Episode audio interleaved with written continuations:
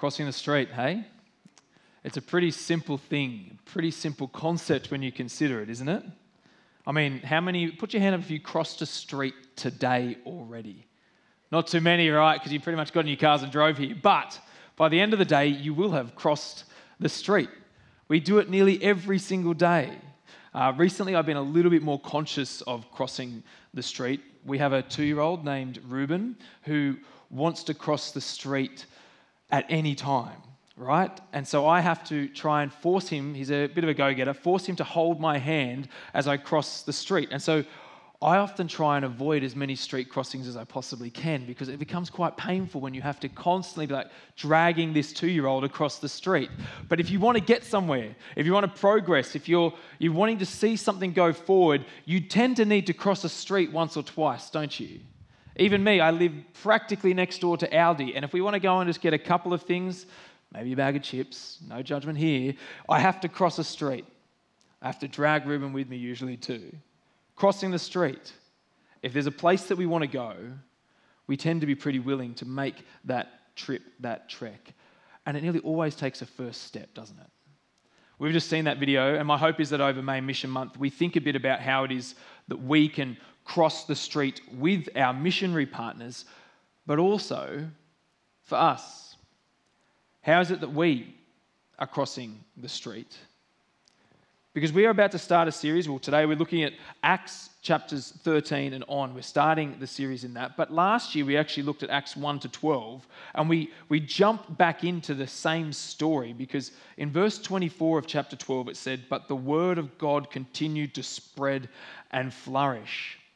In the first 12 chapters of Acts, we see that the gospel goes exploding out as the Holy Spirit comes. And there's this promise at the very, very beginning of it in Acts chapter 1, verse 8. Jesus says to his disciples, to his apostles, the ones he's about to send out, he says, You will receive power when the Holy Spirit comes on you, and you will be my witnesses, the street crossers in Jerusalem and in all Judea and Samaria and to the ends of the earth. And if you tracked with us last year, you would have seen that we went from Jerusalem to Judea and into Samaria, and we started to step into the ends of the earth. And now that step really takes place because the word of God continues to flourish and is spreading. And in verse 25 of, ch- of chapter 12, it says, When Barnabas and Saul had finished their mission, that first one, they returned from Jerusalem, taking with them John, also called Mark. And now, the next step the big street crossing is about to happen. And so, how is it that we, Menai Baptist Church, can be prepared and then go crossing the street? Every single one of us in different ways. And then also thinking about maybe how we go those big steps. Let's have a look. I want us to have a look at that passage that Peter just read for us before. I've lost you, mate. Where'd he go? There he is. Peter just read for us. Pointed at somebody. Peter just, yeah, Peter just read for us before. And so make sure that's open up in front of you. The verses will be on the screen too and for you at home as well. We want to be a people that are prepared to go. And so, first, have a look at the little snapshot of the church that we're given. This little snapshot, and then pause and think why we get the detail that we did get. Have a, have a read with me again, just verse 1. It says, Now, in the church at Antioch, there were prophets and teachers Barnabas, Simeon called Niger, Lucius of Cyrene, and Manaen, who had been brought up with, Her- with Herod the Tetrarch, and Saul. We get this snapshot, almost like if you have, you do have Instagram, like an Instagram story, a little moment that we get to have this look into the world of this church. And what do we see? Well, what we actually see is diversity. We see diversity in gifts and also diversity in cultural background. It's quite a cultural mix that we have here. And it makes sense because that's the snapshot we had hoped to see in the church. Firstly, gifts, just very, very quickly. It says prophets and teachers. And, and it seems that these guys, they might have actually had both those particular gifts. But what's not pictured, what's not said, is that the church then therefore had other gifts. If these ones are being specified, there are other gifts that the rest of the church had various ones that together they used to promote the gospel. And I bring that up now because throughout our series, I want us to keep thinking about that. And in coming weeks, we're going to be thinking about your gifts, Whether it is that you have a passion and a gift to serve in children's ministry, in youth, in young ones, doing something else, helping out here on a Sunday, or stepping out into our community in ways that means the gospel goes forward like that. We have that here, the various gifts. We'll think a bit more about that in coming weeks. But also, did you see the cultural diversity? It might not be apparent when you first read it, but each one of these men was kind of from a different part of the surrounding regions and were unique. There's some from North Africa. Saul was from Tarsus. You've got uh, Barnabas, who's from Cyprus, actually. And so this is a really multicultural crew of people, and it's represented in their leaders and in the ones who are prophets and teachers. We should be like that here at Menai. And I know our demographic in Menai 2234 and just some of the surrounding areas is pretty mono, if we're honest. It's pretty white. It's pretty mono. But you don't have to go too far for those things to start to change. You also have to start to recognize that, well, that isn't necessarily a true reflection of the whole community. And we do have various people in our midst here, even that are from different demographics, different backgrounds, different culture. We would love to see that expressed here, wouldn't we? And we would love to see that continue to grow and to develop as we go over that bridge and over that bridge, as people come in, as people move in to the area. It is just a moment for us to be reminded again that as we seek to reach out with the gospel, come, as we've heard today, right? no matter your background, no matter who you are. And then we want to see those people start to come up in and through and be part of our leadership. It was diverse, this church, and it prepared them then to go and do a diverse ministry because they then started to think about, well, what's next? This group starts to act, and God acts through and with them. See, the preparation of the church to take those first steps happens as the church gathers together. Have a read in verse 2 as the action of God takes place through his church. While they were worshipping, while they were worshipping the Lord and fasting, the Holy Spirit said, Set apart for me Barnabas and Saul for the work to which I have called them. What are they doing? We've seen who they are, and we get this little video now. What are they doing? Serving and seeking God. Now, that word for worshipping can be one for, for serving, and it seems that this is definitely they're committing themselves to prayer. They are praying, praying, praying, praying. It's likely to be more than just those few people. Obviously, this is going to be the larger church. And we see the picture start to develop that little bit more. What are they doing? They're praying and they're fasting. They are hungering to know what God wants them to do.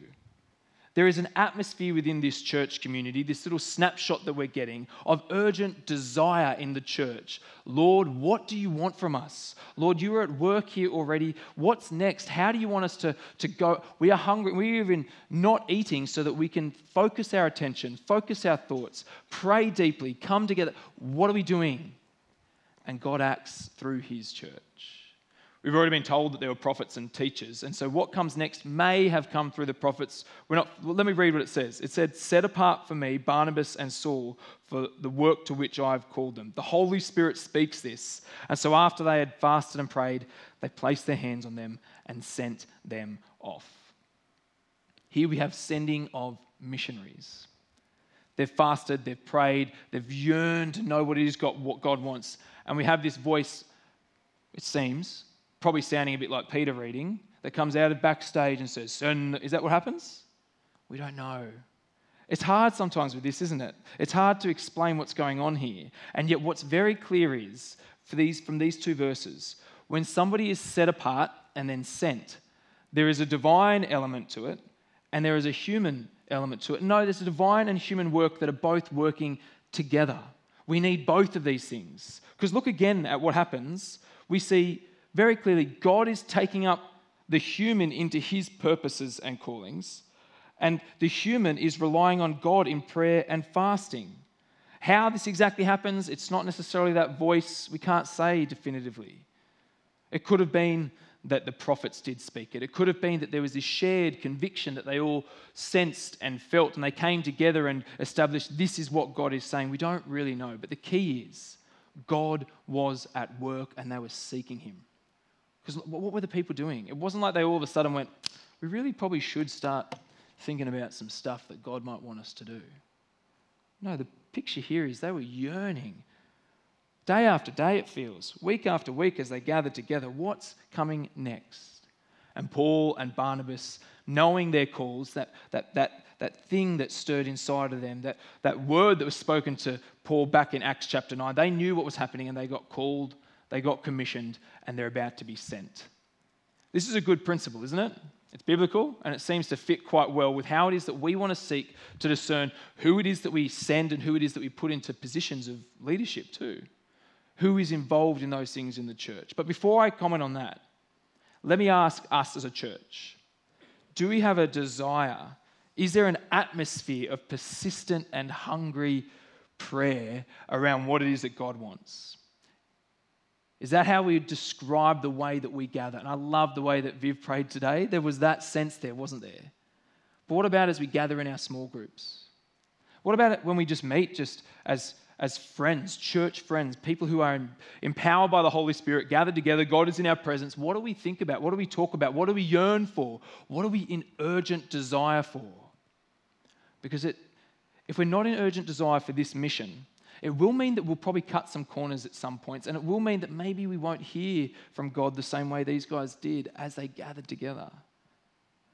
But the other thing that they were willing to do is they were willing to lose their best. What it's like, what, what's it like to lose your best player? If you follow a code of any sort of sport, it's tough when your best player leaves and heads off. I reckon people are still in mourning a little bit about the fact that Ash Barty wins the Australian Open and then retires. Come on, we thought we were going to have it for years now. She was going to be the Grand Slam champion. She was going to win it all, right? And then she decided, what is she doing next? Does anybody know? I know she was doing a pro am, maybe golf. We're all going to start watching golf now, aren't we? Exactly. We have the, when you lose your best, it's the same as those that jump to different codes or Peakhurst United. They lost their best striker just this year. So just be. it's hard, isn't it? Or at work, maybe when you lose your best employee, or at church when you lose a great worship leader, or, or things like that, that they move on, they go, they do something else. It can be hard. And this isn't retirement that's happening right here in Acts. It's not, it's not retirement, it's being sent by one club to another club, basically, in a different league, saying, hey, go over there and make that league brilliant. Sent by the country to make sure another country's able to be organized. Sent by an for bigger purposes, right? Because they are sending the best when they send Barnabas and when they send Saul, when they send Paul. Let me give you just Barnabas's CV, his LinkedIn profile. He is named and respected from early on. Actually, his nickname is Barnabas because his real name is Joseph. Do you know what Barnabas means?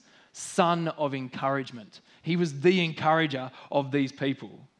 And he reached out to Saul, the one who was the persecutor of the church, when it first was heard that he was uh, a Christian. He was the one that bravely stepped out and said, Yeah, I'm going to go speak with this guy and welcome him in.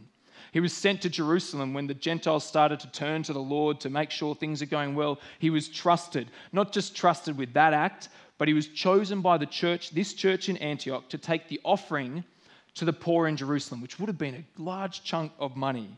He was known, he was trustworthy, he was proven, he was committed, he was able, he could teach, he could encourage, and they're saying, Go. I wonder who we here at Menai Baps have already sent, but who are we actually going to send next? Is it you? Like you, sitting here today, are you ready to go? Because you might have already been called. I don't know. God may have spoken to you in a particular way that stirred your heart to say, This is the mission that I want to, yeah, I think God wants from me.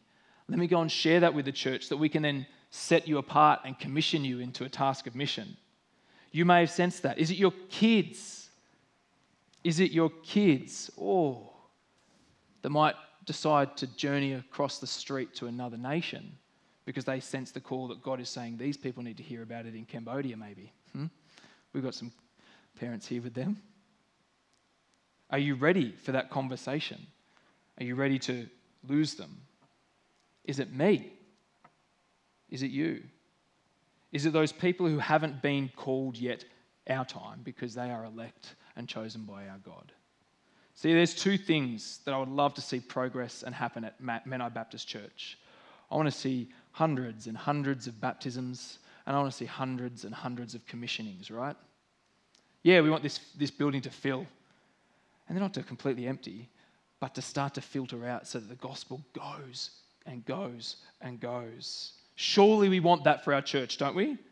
That we are more, that's we're about mission, not maintenance and survival here. That we are about the progress of this gospel because we are hungering for it. And guess what? When you hunger for the heart of God, that you start to see at the very core of his heart is the mission to the world. So let's pray and ask the Spirit to say, let's go. Where? Well, these guys didn't exactly know either. A bit like when Abraham got called. This little moment is a bit like when Abraham got called. It was like, go to the land I'm preparing for you. And Abraham was like, yeah, cool, I trust you. Where's that? Go.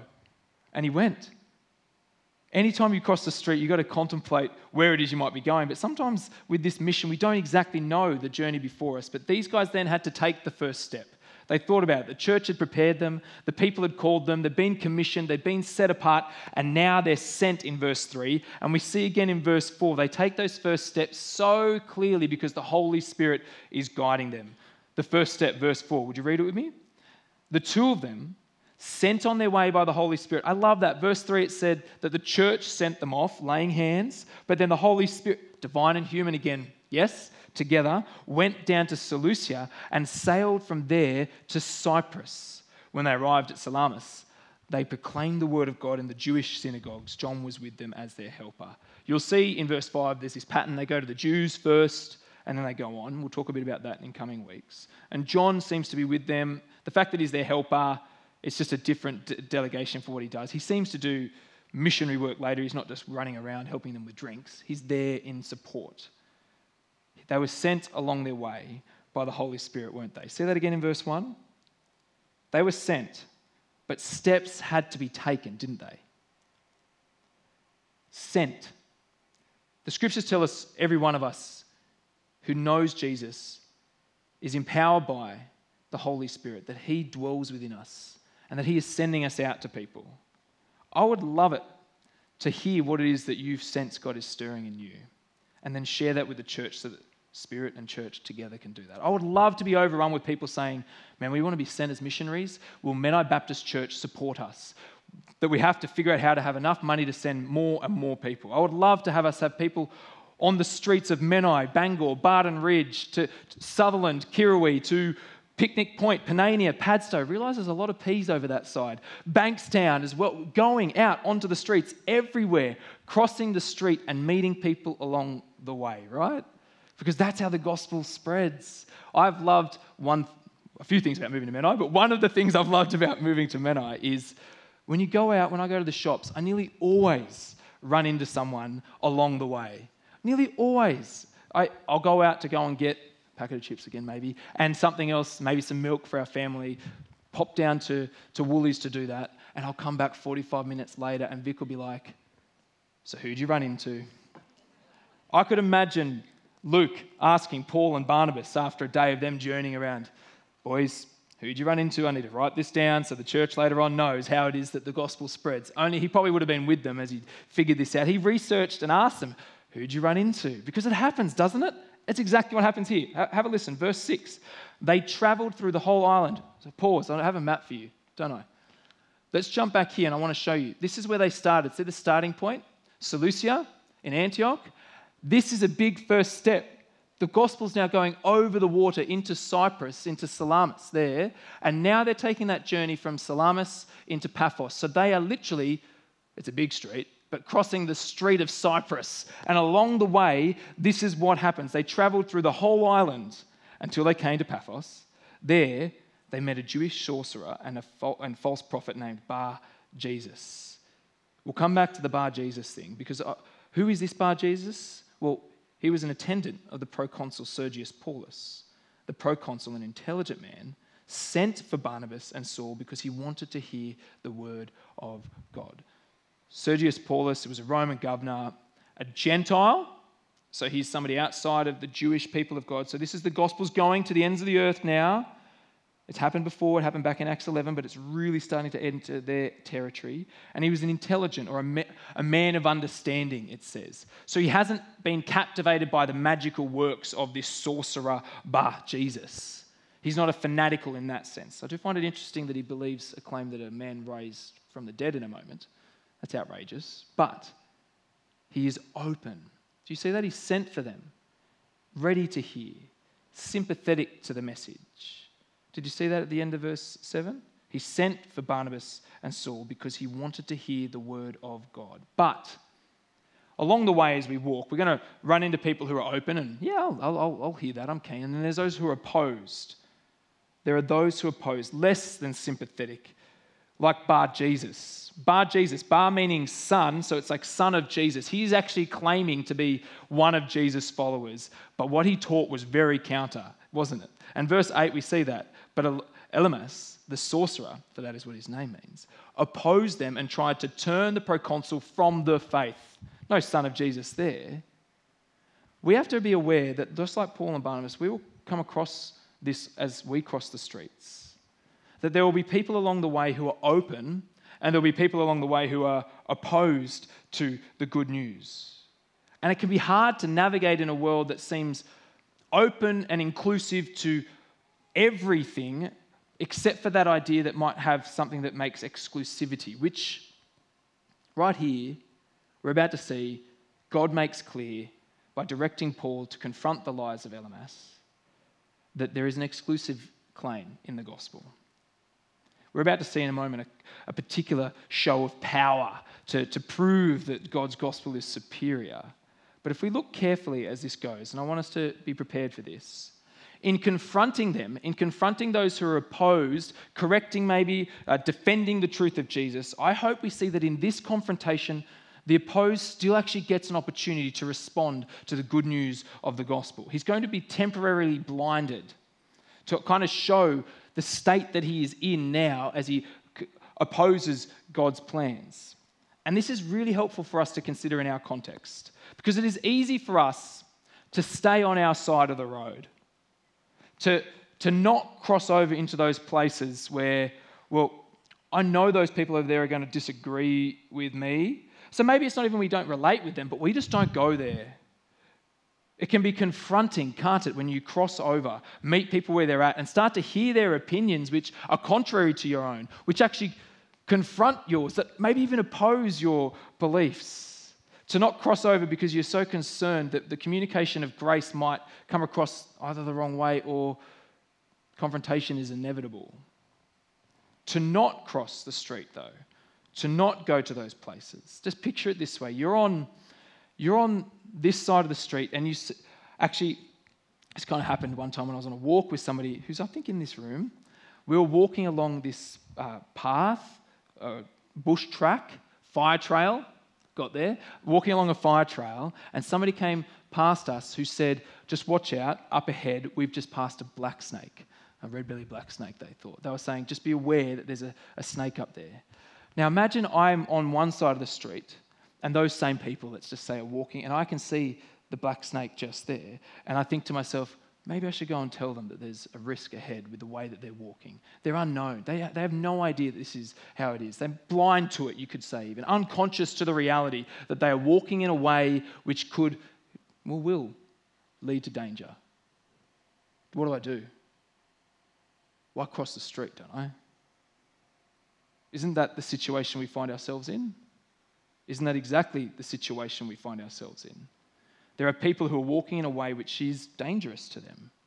Confronting, yes, but they are blind, the scriptures tell us, to that truth. So the way we approach them, well, we need to be sensitive to it. But what do we do? We take action. And the, the impact that this might have on them and others is hard. And I get it's hard in a PC, PC world. A politically correct, pluralistic culture makes it hard. And so it needs to be done with sensitivity. Contextually, what God does through Paul here makes sense. Please don't go around shouting at people like Paul does in a moment. You are the child of the devil. That won't help. It helped in this moment, but it wouldn't then. This is a particular moment. Holy Spirit speaks very directly, but listen and think. Trust that you can take those steps because God is the one who does it. Watch. See how God promotes his gospel. See how, through the feats of those who cross the street, he says, My gospel is going to save all who come in contact with this and believe. Verse 9, read it with me. Then Saul, who was also called Paul, filled with the Holy Spirit, again, see how God's directing this all the time, looked straight at Elymas and said, you are a child of the devil and an enemy of everything that is right. You are full of all kinds of deceit and trickery. You will never stop perverting the right ways of the Lord. There's a little play on that. What did the guy get presented as? He was son of, child of Jesus. No, you are a child of the liar, the devil. And then, as he comes face to face with the power of God, blindness comes. And he's going to be, it says, blind for a time as a sign of judgment and almost as a moment again to show this is how you're living see the power of God, turn to Him. He would have been about to hear the, the message of the gospel too. God shows His power, immediately the mist, darkness falls, but then look at the results. Verse 12. When the proconsul saw what had happened, he believed. Let's just stop there. Just stop. Isn't that amazing? And so I'll send you out now and say, go and, make, and, and ask God to, to create these incredible signs so that people will believe. Because that's what happened to the proconsul, isn't it? That's often yearned for this sign that will prove to people that God is the powerful one, that He is the one who has saved you from your sin. He has the power and He is the only one you can turn to. Is that what happened? No, because I stopped halfway, didn't I? What's it go on to say? Verse 12. He believed. Why? For, causal, because he was amazed at the teaching about the Lord. The superior God and His supreme gospel has been demonstrated. Now, we often want that superior sign, don't we? I feel like that sometimes. Come on, just so people will believe. And yes, sometimes God gives the big signs, sometimes He gives the little ones, just us literally walking across the street and demonstrating that we love people. They are sometimes signs of the coming of the kingdom of God. Healings, and these they do happen. I'm not saying that's beyond God, but the greatest sign of his power has been displayed. And these banners point towards that again. We're not long gone from Easter, and we carry that message. Let me read to you the greatest sign displayed that opposes the opposition. When you were dead in your transgressions, in your sins, in Colossians 2, it says, and in the uncircumcision of your flesh, God made you alive with Christ. He forgave us all our sins, having cancelled the charge of our legal indebtedness, which stood against us and condemned us he has taken it away, nailing it to the cross. And here it is. And having disarmed the powers and authorities, he made a public spectacle of them, triumphing over them by the cross. There is your sign of superiority, the cross of Christ. That's what we cross the street with. And so, as we come in a moment to share in the Lord's Supper, the band's going to come up. And we're going to sing a song about living in Christ alone, having this salvation in Christ alone. We're going to sing that. Hopefully, it reminds us, you guys can come up, of what it is for us to know and love Jesus as we then come and partake in the bread and in this juice that Emma will lead us through. And so let's think about that as we sing this song that we might be the people who cross the street, all of us on mission, looking to, to, to, reach one neighbor at a time, the open and the opposed. You might even have people in mind that you're thinking of like that whoever we meet along the way, praying, seeking earnestly to see that, prepared as a church for God to act, then taking those steps, carrying the greatest news anyone can hear. We're about to celebrate that ourselves, and surely we want others to come and share in that meal in this room and then get sent so others might hear it too. Let's stand, let's sing, and let's remember the Lord's sacrifice for us.